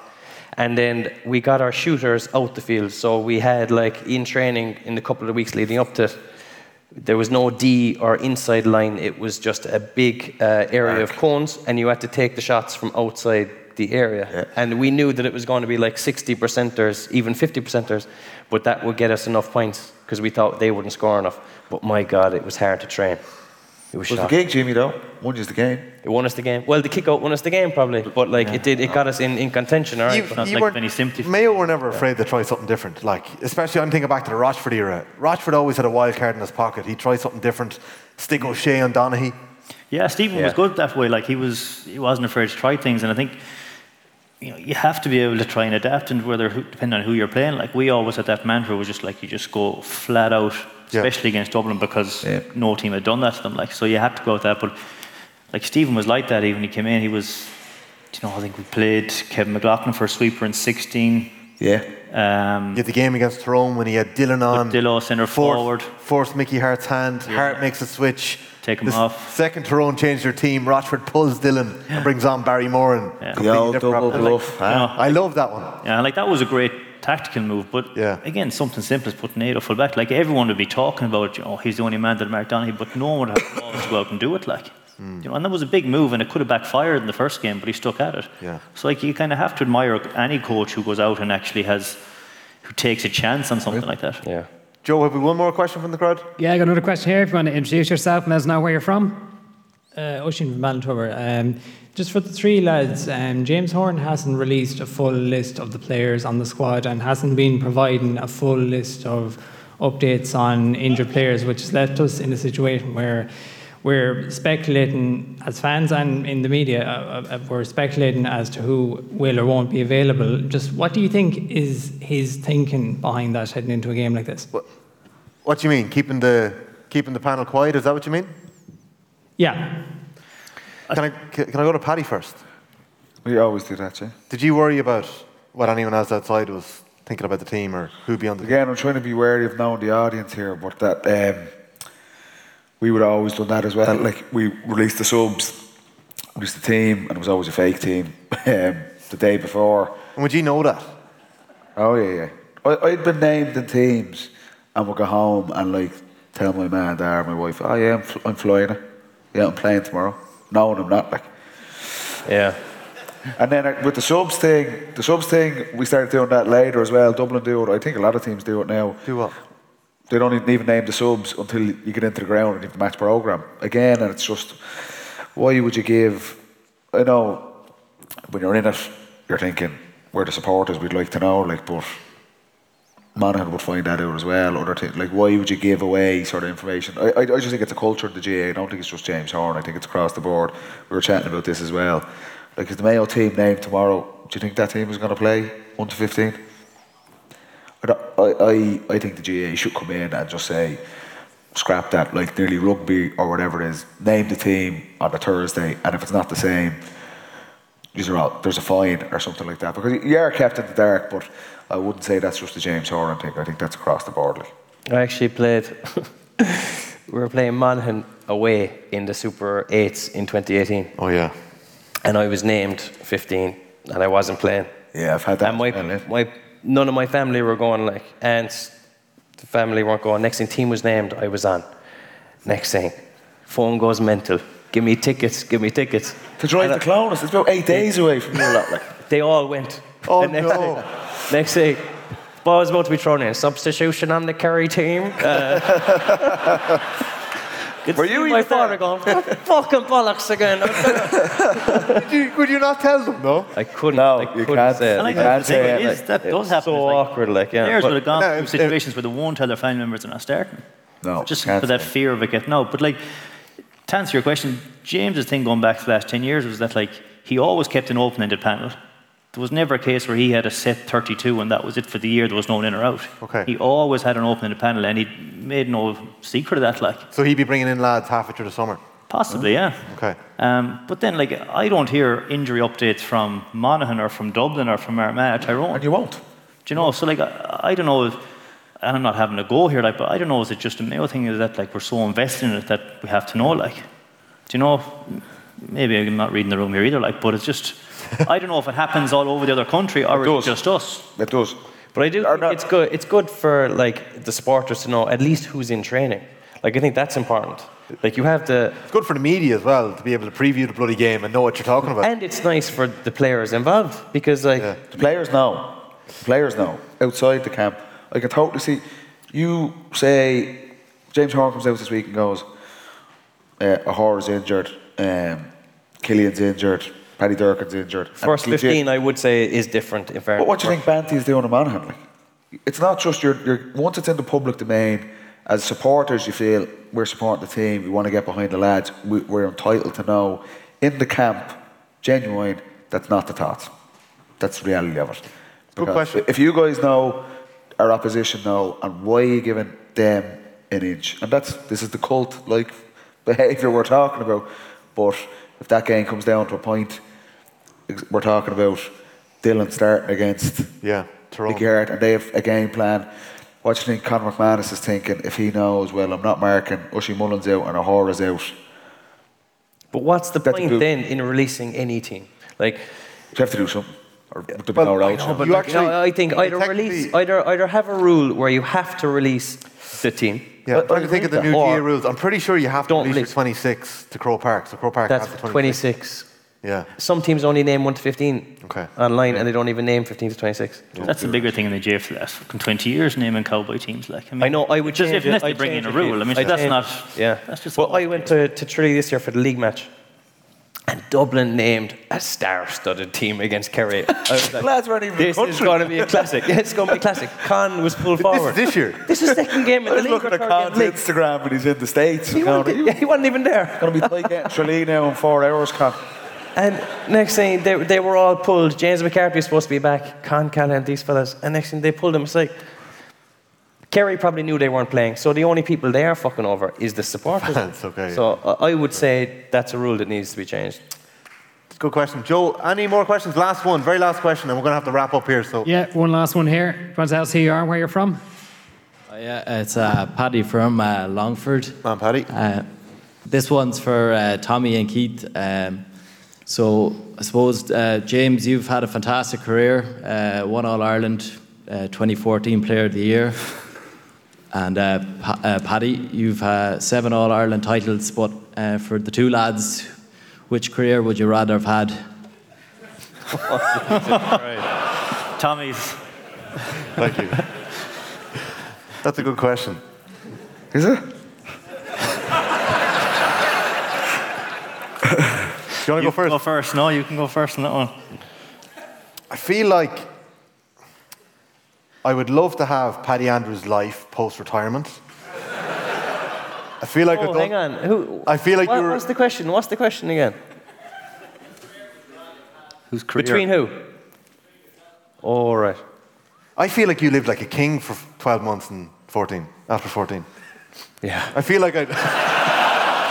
I feel like He's lived like a king for about 10 years. No, no, no. in but Ireland. That's what I said. Paddy, Paddy has the legacy forever now. But I, I would love to have been James for 12 months and 14, 15. I'd Keep like taking- Need to mark me in 2014, so. I wouldn't do that. I'd say his. How many All Ireland medals? Fucking jingling around the pocket there, like, sure. Yeah. Even to get seven team holidays out of it was probably worth it. like. Good crack. we got we got Miami, South Africa, Thailand. Where'd you go?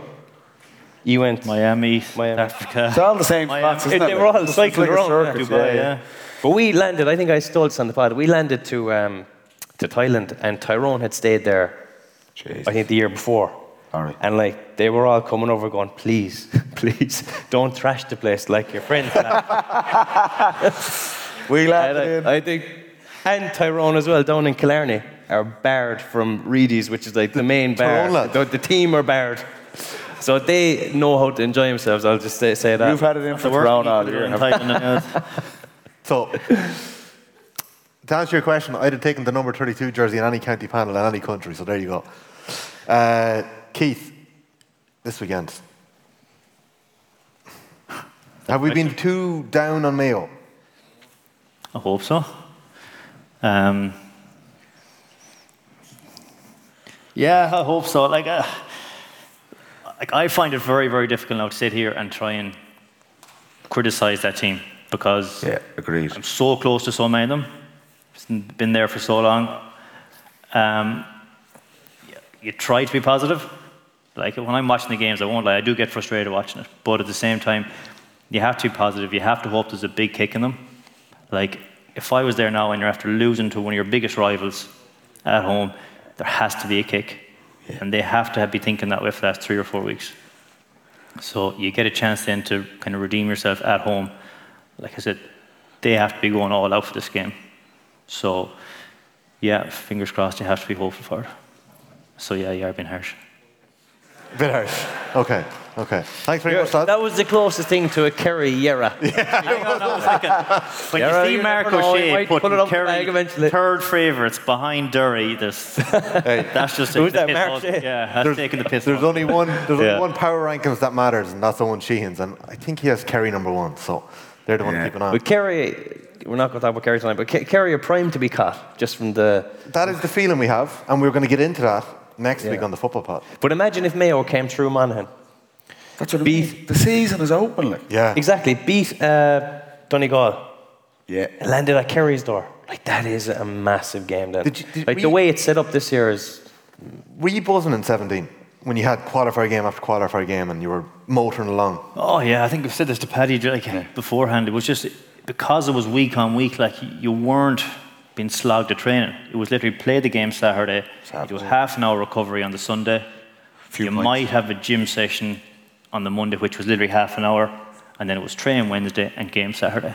It was one session a week, and like, it was the most enjoyable summer I nearly ever had, like because it was just week on week, game on game. Obviously, when you're winning, it helps, but like. You Isn't can't training just a pain in the hole? uh, it's, just, uh, it's just shocking, like it is. Yeah. but yeah, like if so that's the, I mean again, like momentum's a strange thing. If you can get momentum, it's huge. Yeah. yeah. trying to get that, like that's what I'm saying. The first 15, 20 minutes would probably be awful cagey on Saturday. It'll be a get lot over that and you start to build the next thing. It can take But life the- for someone. out of those two games this weekend, two of those teams are going to come out with momentum. Like Tyrone, car crash stuff year today, but if they go and beat Armagh and the Athletic Grounds, they're in the mix. game on. And, uh, Mayo, the exact same. Yeah. I think Mayo will win, and I think Tyrone will win. Okay. Listen. You said Monaghan five minutes ago. Can we? Big round of applause, please, for Keith Higgins, our special guest tonight.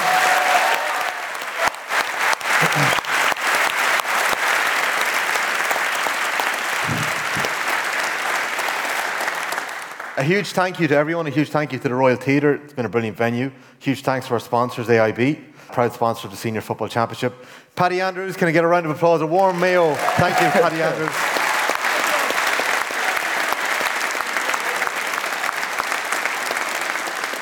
And Mr. James O'Donoghue as well. There we go.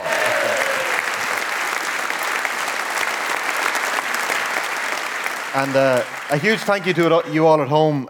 We love doing the football pod. We get to talk football every week, and it's all because of the subscribers we have and the people who are listening and sending the questions. So a huge thank you to you all for coming out tonight as well and for supporting us. And I hope Mayo win at the weekend. Please God. Hey. Thanks, lads. Cheers, lads. Thank you. Thanks very much.